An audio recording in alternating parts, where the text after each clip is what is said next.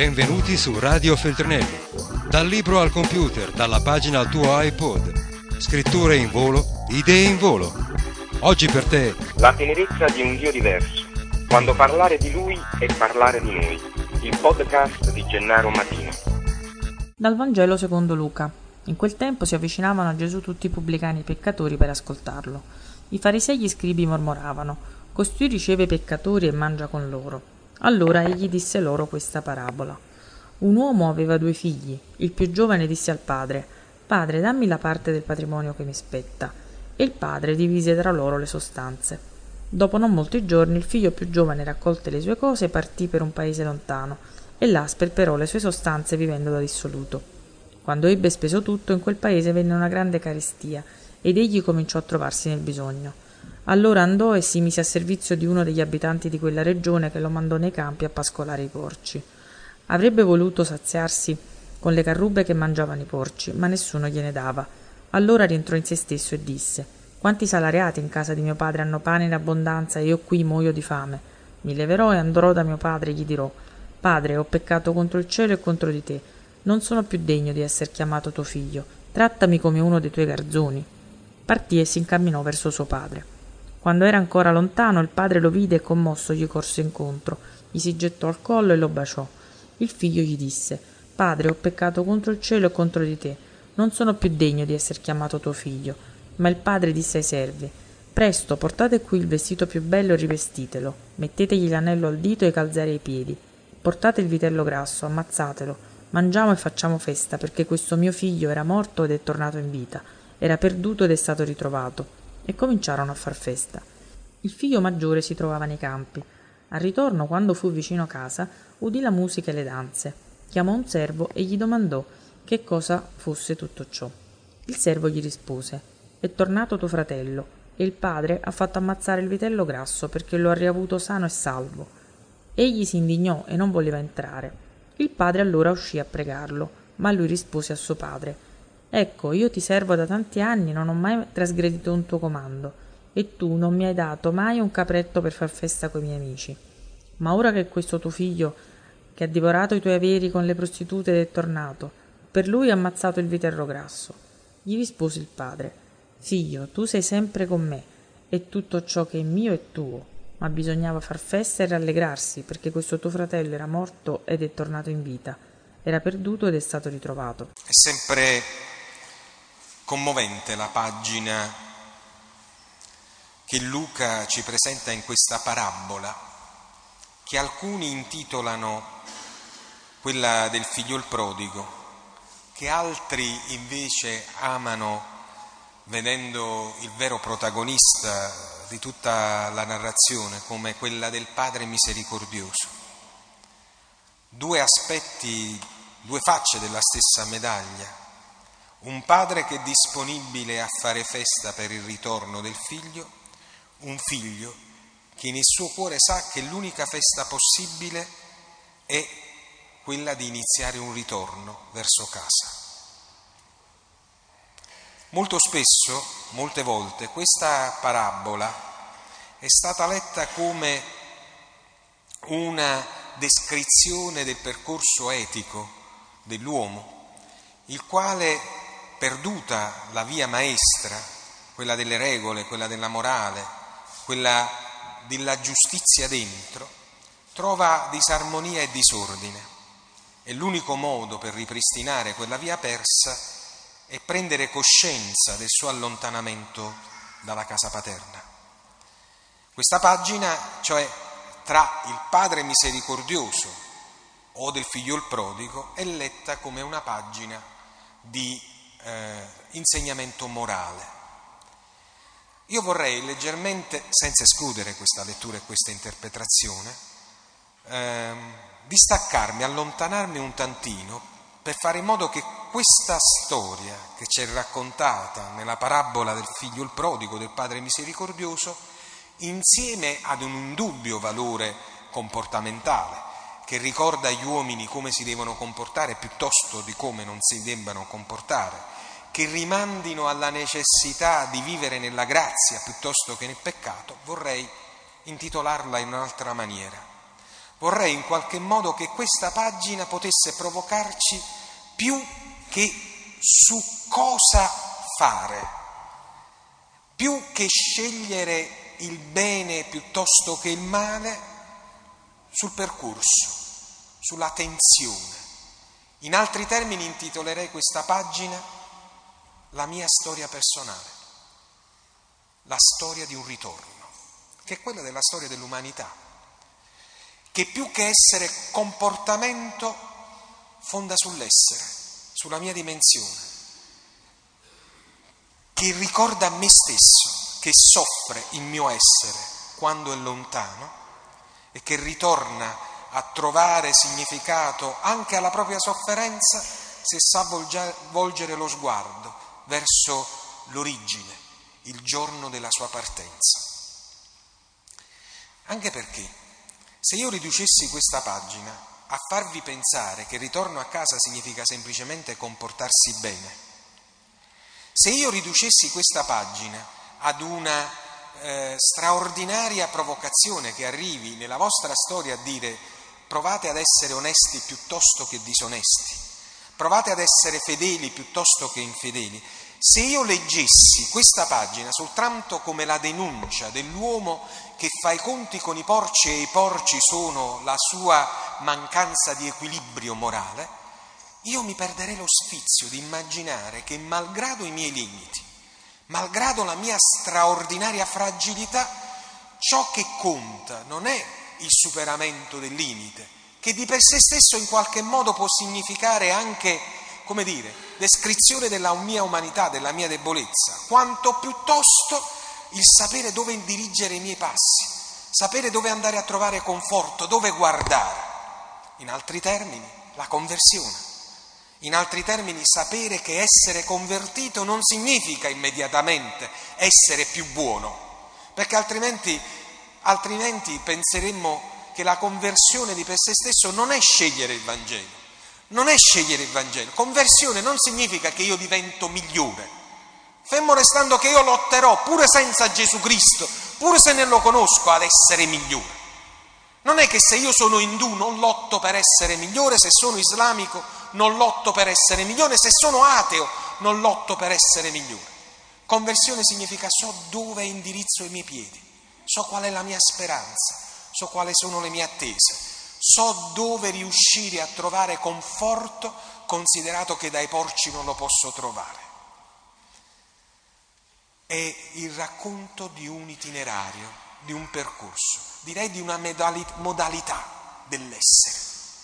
Non è quella di andare a individuare quanti peccati io commetto, quanto piuttosto il rimarcare che benché i miei peccati c'è un Padre che mi aspetta non è quello di mettere sulle mie spalle già faticate un peso in più di colpa, facendomi ricordare che io faccio schifo perché sto lontano, quanto piuttosto ricordarmi che benché io facessi schifo, posso alzarmi e ritornare a casa.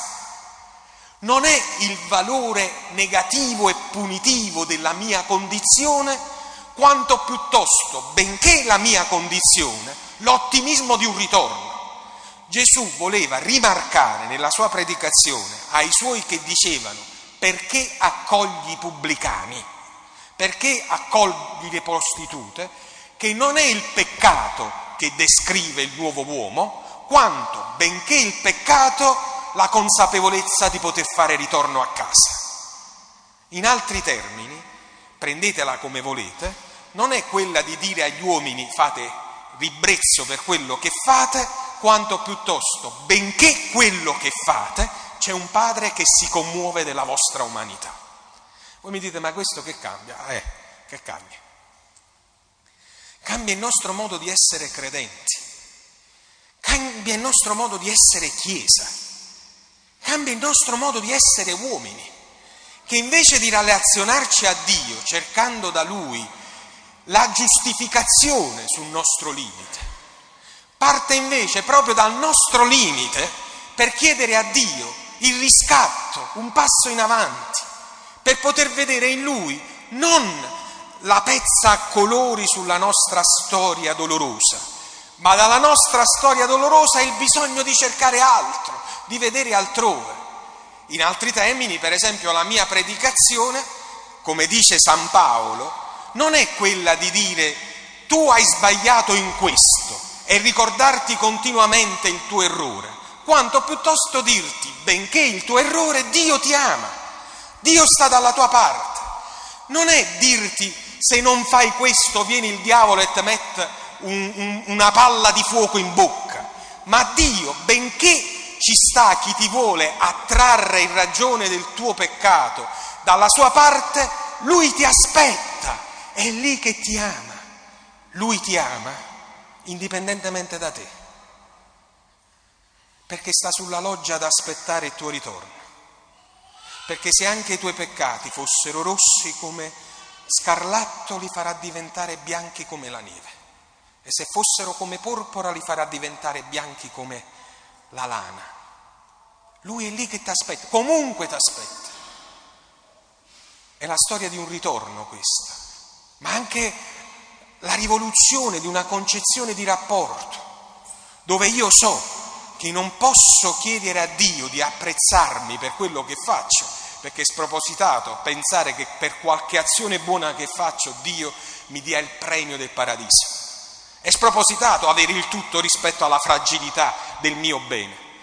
Così anche in ragione di quelle cose che io sono in qualche modo, in ragione della mia debolezza, capace di infrangere, non è quello in quanto tale, in se stesso, che può infrangere il mio rapporto con Lui.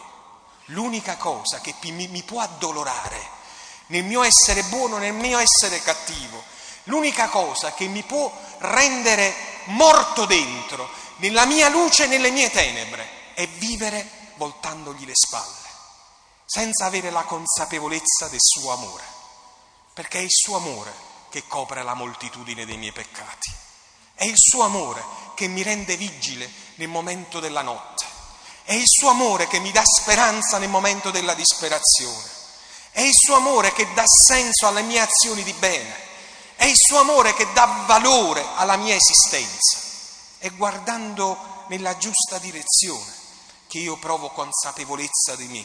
E allora io mi alzerò e andrò da mio padre. Mi alzerò e mio padre, benché io avessi dentro di me tutta la gioia e tutto il pentimento di fare ritorno, non aspetta altro che buttarmi le braccia a collo, perché commosso sa che io, se sono lontano, sono perso e se sono lontano, da vivo, divento morto. Per assurdo, scandalizzatevi quando volete il figlio senza il padre è meno figlio, ma anche il padre senza figlio è meno padre. Ed è per questo che se è vero che io ho bisogno di tornare a casa da mio padre Dio, è anche vero che Dio non può aspettare altro che il mio ritorno. Ed è per questo che quella casa non si chiuderà mai, fin quando tutti non avranno fatto i passi necessari per stare con il proprio Padre. Ecco perché non mi metto paura dei vostri e dei miei peccati. Perché se tu guardi le colpe, Signore, chi resisterà? Non ho imbarazzo di dire che sono peccatore come siete peccatori voi. Il mio imbarazzo sarebbe quello di pensare che benché il mio peccato non c'è possibilità di essere perdonato. Il mio dolore sarebbe quello di non avere risposta al mio limite, di non provare la gioia di poter tornare a casa. Perché benché il mio peccato, c'è un Dio che aspetta per fare festa. Ci sono due realtà negative che opprimono i nostri passi per la serenità e l'accettazione di noi stessi. Il primo è quello di chi considera se stesso incapace di sbagliare che è una grande presunzione, perché chi non ha peccato scagli la prima pietra.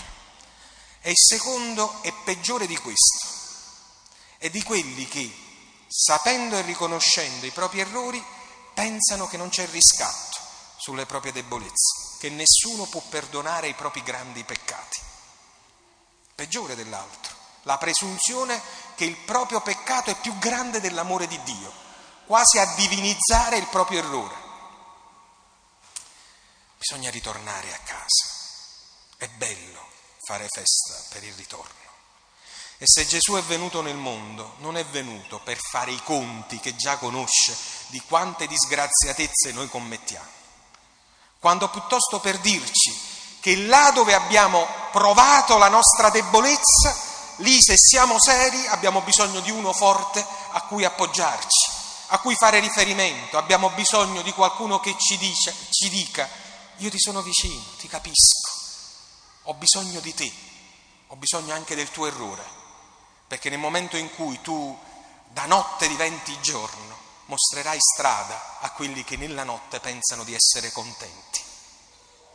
Anche il nostro modo di essere chiesa a volte è strano. Noi siamo continuamente a ribadire agli uomini che sono lontani da casa e che fanno schifo perché stanno lontano da casa.